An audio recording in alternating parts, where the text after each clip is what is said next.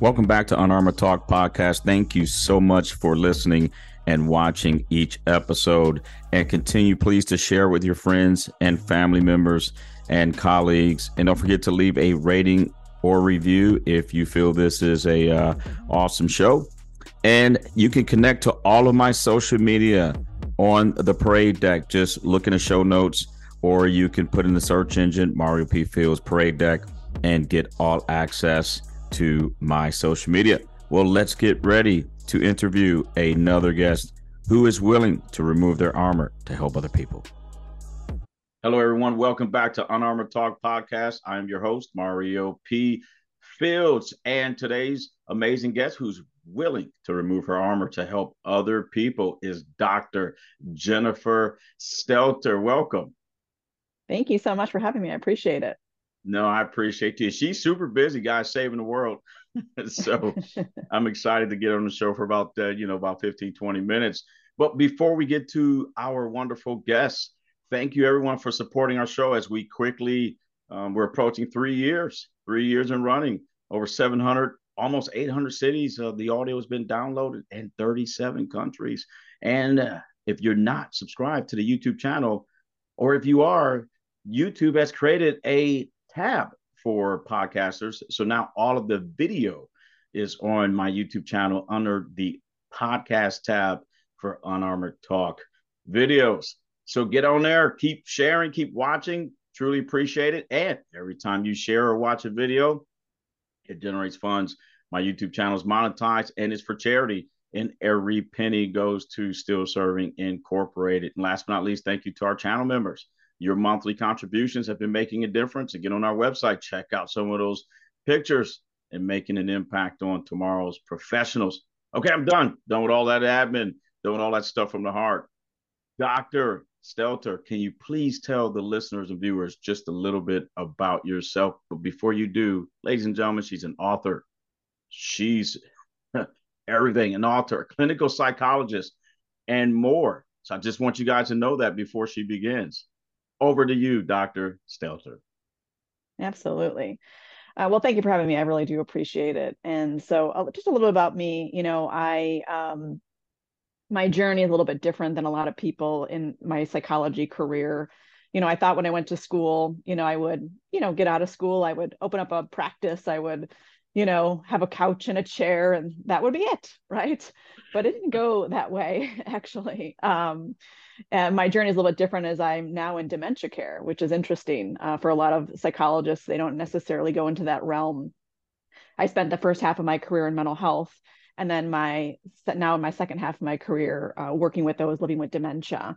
Um, and so, you know, for me, you know, most people when they wind up in this field, they usually have someone that they know who's developed the disease. And it actually was reversed for me. I actually wanted to get into dementia care. And then unfortunately, one of my grandmother-in-laws actually was diagnosed and has passed away with Alzheimer's disease. So I was able to be an asset to the family, which I'm really grateful for, um, and having all this knowledge and expertise in it. Um, and so, you know, for me, it was uh, certainly trying to embark upon something that I thought I could really make a difference from my own journey and it, it kind of uh, made shape you know through being able to give back in, in mental health and then now giving back in dementia care. So that's a little bit about myself in terms of uh, my my journey has been.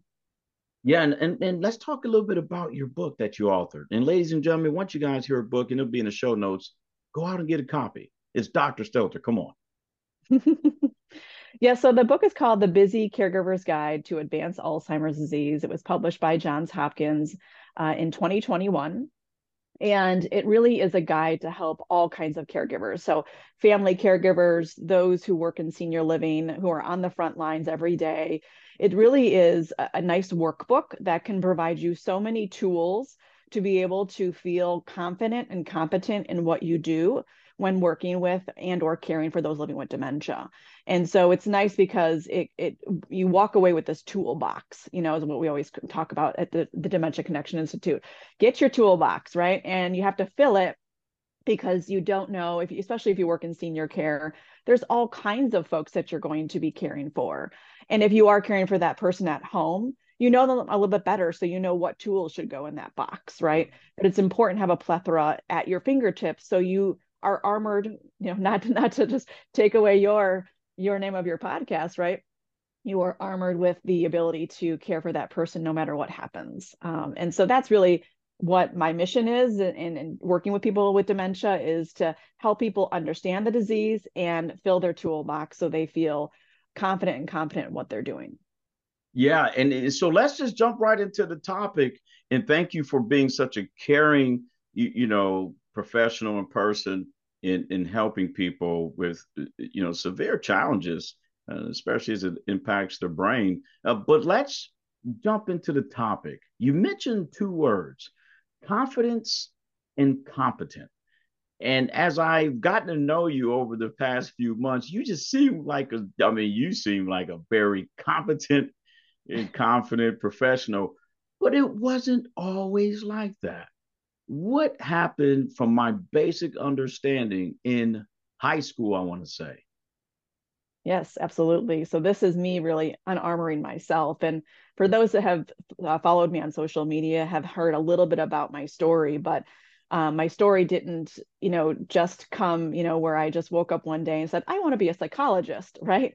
Um, it actually was because I went on my own mental health journey and it actually mm. started in high school, Mario, like you said, you know, so in high school, I started to experience a lot of just disturbing emotions for myself. You know, I think a lot of high school kids go through this awkward time of first puberty and then they're going through, you know, learning about yourself as a as a growing woman or a growing man and you are um dating you know um i'll use that word loosely dating right in high school and you're trying to make lifelong friends, figure out what you're going to do with your life, right? Because you're deciding what you're going to do after high school. And, you know, for me in my high school years, I had a fairly normal childhood. You know, I, I can't I can't complain about any of that. My parents were great. You know, they're they're not perfect like every parents, but you know, I had a fairly normal childhood. Um, and so in high school, I started to really just not like myself. Mm. And I remember looking at myself one day. This is where it really started. I remember so vividly. I remember looking at myself. I looked down at my body and I said, God, you are fat. Wow. And I remember that just so much because that was the start of my eating disorder. And what, what grade were you in? I was, let's see, I was senior in high school, actually. So, so senior in high school when that happened. Yeah yeah but previous to that i was experiencing some depression on and off you know. Growing up i was a little bit chunkier than my friends my best friend you know. I was never the girl that was looked at. I was the always just the friend right? And so i kind of played that role and um, but was never really happy you know. I remember my happiest when i was a, a really young girl right before i got into like middle school and high school. But when i started to really discover my body i wasn't happy with it didn't know what any of that meant. So, but I, I, you know, I was uh, had a lot of kind of depression setting in, sadness, you know, that kind of stuff. And when I started to um, develop my eating disorder in my senior year, it was really started off something where I didn't even know what it was. You know, I, I you know, started to restrict on eating. I was exercising a lot, and I was gaining control in my in my world right? It's, it's a false sense of control knowing that now but i was trying to control my surroundings. I was trying to control my family life. You know again my my family wasn't perfect. My dad you know he uh, loved drinking. And so you know he was what we call a functional alcoholic right? He would go to work and he would come home he would have his drinks you know those kinds of things. Nothing ever serious came of it. Like it's not as if you know we had a disturbing childhood because of it but we noticed that a lot you know and yeah. he drank in excess. And so you know it was it was trying to gain control over that. I was trying to gain control over uh, my boyfriend at the time. He was not the nicest to me and i was not confident and confident enough to walk away from that. I took it. And so you know it was trying to gain control over that. And so for me, it was just filtering that into a, an, an area where I felt like I was gaining control. Right. And then it started to really develop into um, what's called obsessive compulsive disorder. So I started to have a lot of obsessive compulsive types of experiences where I would have like these anxious thoughts. And when I would do certain things, and a lot of it revolved around food, so it kind of masked into the eating disorder.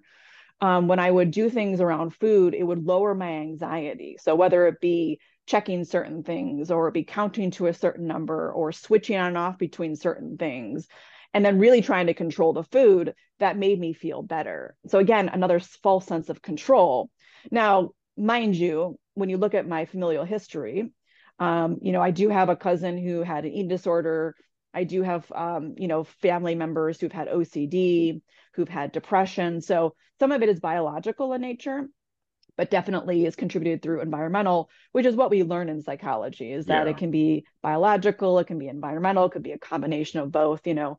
So looking back and of course learning about psychology in my schooling, I learned that that's, you know, probably where it came from. And so so, so when ahead. you and, and I was just thinking and powerful we, and so when you you know when you had that moment, Dr. Stelter, um, when you looked in the mirror as a senior and you said, I am, I don't love me, right? I'm not happy with what I see.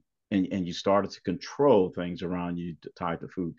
Was there any goal? Like, did you have a, an imagination of what you wanted to look like? A person, something, someone? Did you have a vision of what you wanted your body to look like? Um, I would say in parts if that makes sense. I yeah. remember looking at parts of my body and being like, I don't like the way my thighs look. I don't like the way my stomach looks. And then I would look at other girls and I'd be like, gosh, I just wish I had those legs or that stomach or something like that. But it wasn't right. a particular person. It just was parts of myself I was unhappy with. Right. And as my eating disorder progressed, I started to see those results. So of course it's reinforcing, right? It's I'm doing what I'm supposed to be doing, right? I'm getting what the results that I'm looking for but it was such a mental like mm. just oh it just was so you know in, intrusive and it got out of control it really did and so you know graduating high school and going into community college at the time um, i stayed local and you know of course there in like the traditional eating disorder realm i got straight a's in in um, uh, in uh sorry in the you know post post high school you know. Right. and from there i joined every single club and was vice president or president which that's very common with people with eating disorders. They they strive for perfection I, in everything. I, why i never would have known that mm-hmm. yes but that's an indicator it could indicator be. huge yeah mm-hmm. and so checking all those boxes you know that was there as well and it, you know, I, I lost a lot of weight. I my lowest weight was 92 pounds when I actually was weighing myself and things like that. It may have gone a little lower in some of the darker darker times. Mm-hmm. Um, but I remember at that time, you know, my mom didn't know what to do. My my father didn't know what to do, and they didn't say a lot because back then people didn't know about those kinds of mental health disorders. I mean, they were there, but they weren't talked about. It was still, of course, mental illness at that time was very shamed and and you know she'll be fine she'll grow out of it it's a phase right. you know all right. those kinds of things and yeah. um you know and just just the money spent on you know boxed you know meals so i can control the calories and the exercise equipment and and everything like that you know just kind of everything was just getting out of control from a financial from an interpersonal from you know, just um, in my emotional well being, physical well being, all of it was impacted at that time. And I remember because within my eating disorder, I had uh, episodes where I would binge as well. And that's where you take in lots of food and you just can't stop yourself. And then, of course, the result is that you restrict from there. And so um, I had episodes of like that at times. And so I remember one of my last so-called binges, if you will, yeah. was something where I was at a friend's party and we had been drinking and I binged. And I remember the next day, I completely starved myself the entire day. And I remember this feeling again very vividly, just like the first day it started. Right. I remember the last day, not to say that it was completely over, but it was the last day that I said, I need to get help. I was sitting in my bedroom at home, mm. and this was the day that I had starved myself the whole day. I sat up against my closet doors, which were mirror doors at the time. And I felt like that feeling of if you ever saw the um, that movie um, E.T. Yes. Where Elliott was dying with E.T. I felt like that. And I remember that distinctly, telling myself, like, I feel like I'm dying right now. And I remember, um, I think I had like 200 calories that day. Uh, it was a can of healthy choice soup. Isn't that mm, crazy that I remember all that detail? Yeah. Which this was year, years ago. Wow. And I said to myself, I'm either going to end my life or I'm going to tell, tell my mom I need help. So I contemplated suicide that day. Mm. And I knew to myself, this is not the solution you have greater things to do in this life and you cannot go out like this and so i remember then going to my mom and telling her i need help.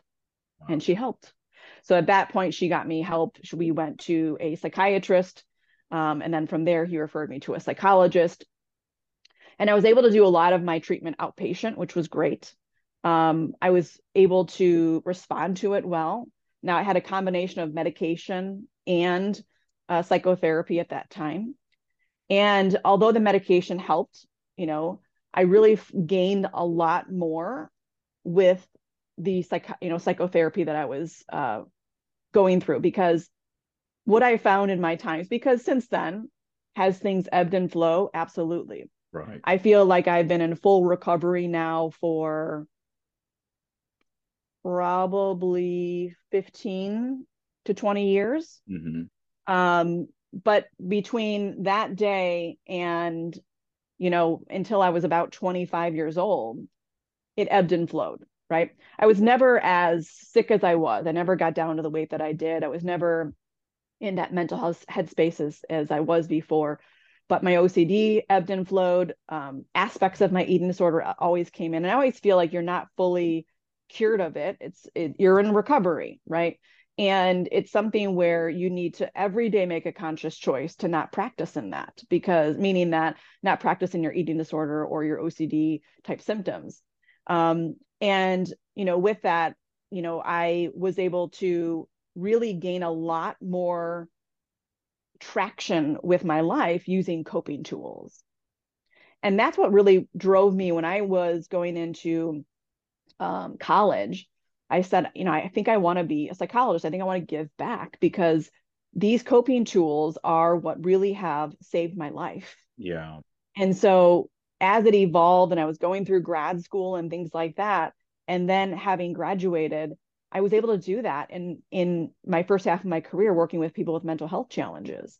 I was able to give back in terms of educating people on all kinds of non-drug therapies right. that can really help them and it's not to say that there isn't a place for medication because there is but it only can take you so far. You have to do the rest of the work. And i remember that one being told to me and me telling so many patients of mine over the years and it's true.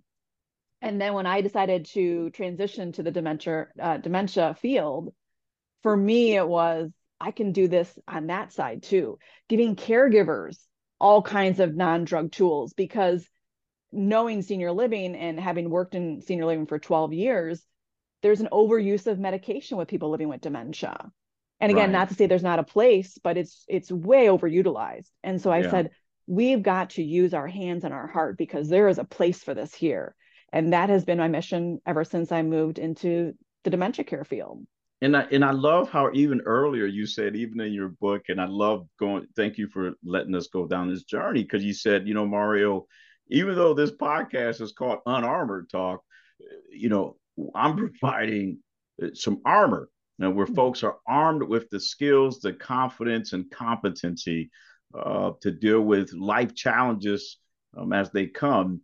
And and and here you are, and I love how you mentioned the choice you know, you know, the, which is relevant to the discussion framework, Dr. Stelter, of this podcast, is emotions are naturally humans, but to think is a choice, and and and if you think, you can improve the outcome of the situation. And thank goodness you did, because we mm-hmm. wouldn't have this wonderful doctor in front of us helping the world. Looking back at that journey, looking back, if you have to, if you had to pick one thing one piece of advice to give anyone. It could be parents, it could be the actual person that's going through it, a, a coach, a teacher, whatever. What advice would you give to the viewers and listeners? Yes, certainly. I'm gonna I'm gonna kind of play off of what you said in this this stay on the topic of choice. Okay. Yeah. You know, if you know, you always say to yourself, like, if I could go back knowing what I know now, I wish that I could, right? and and what I wish is I wish I knew how the brain worked back then. Mm. How our thought process works specifically, right? Is that I have learned, of course, in school, being educated, and then, of course, educating so many people, no matter of their diagnosis, on how we think makes a huge difference. And although there's such dark times that we feel like we have no control over it, we do have control over it.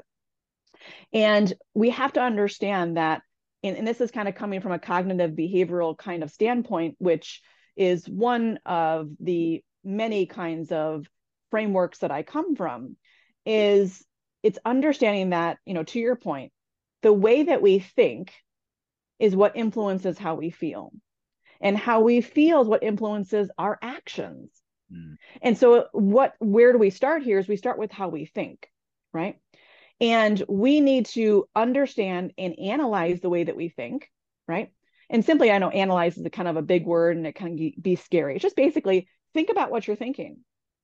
List out your thoughts or, you know, either write them down or you can think about them in your head. Stop and reflect on them and say, are these thoughts rational? Are they productive for me?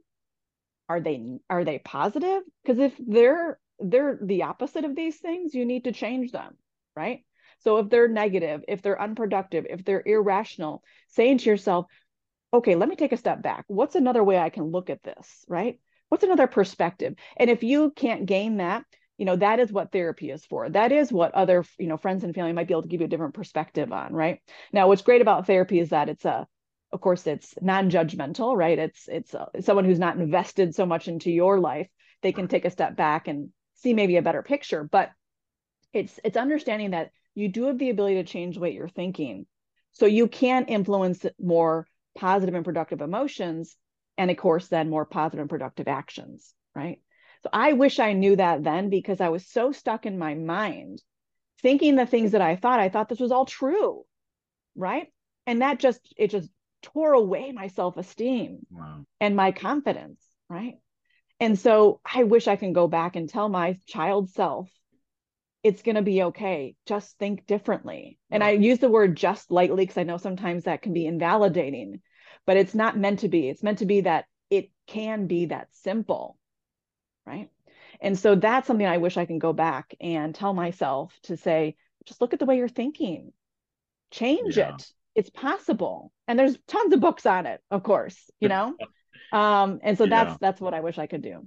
No, and you have a fan here, but thank you so much. I know, you know, I don't want to take up too much more of your time as you're you're doing what you're passionate about doing, and that's helping people um, with life challenges. But thank you so much, and thanks to your mother.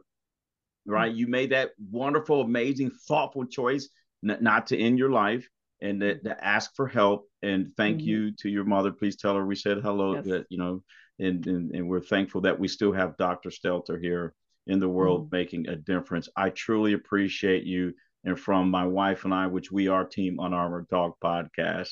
We salute you and thank you, Dr. Stelter. Thank you so much for having me. I was it's I'm very grateful to be able to share my story, and I hope it does help others. Now, same same here. Well, ladies and gentlemen, everyone, um, this is it for this episode. We will see you guys, or you can hear us in uh, the next couple of weeks, if you will. But until then, you guys know the deal. Be safe. God bless you all. We'll see you soon. Thank you for listening to this most recent episode. And remember, you can listen and watch all of the previous episodes on my YouTube channel. The best way to connect to me and all of my social media is follow me on the parade deck. That is www.paradedeck.com, or you can click on the link in the show notes. I'll see you guys soon.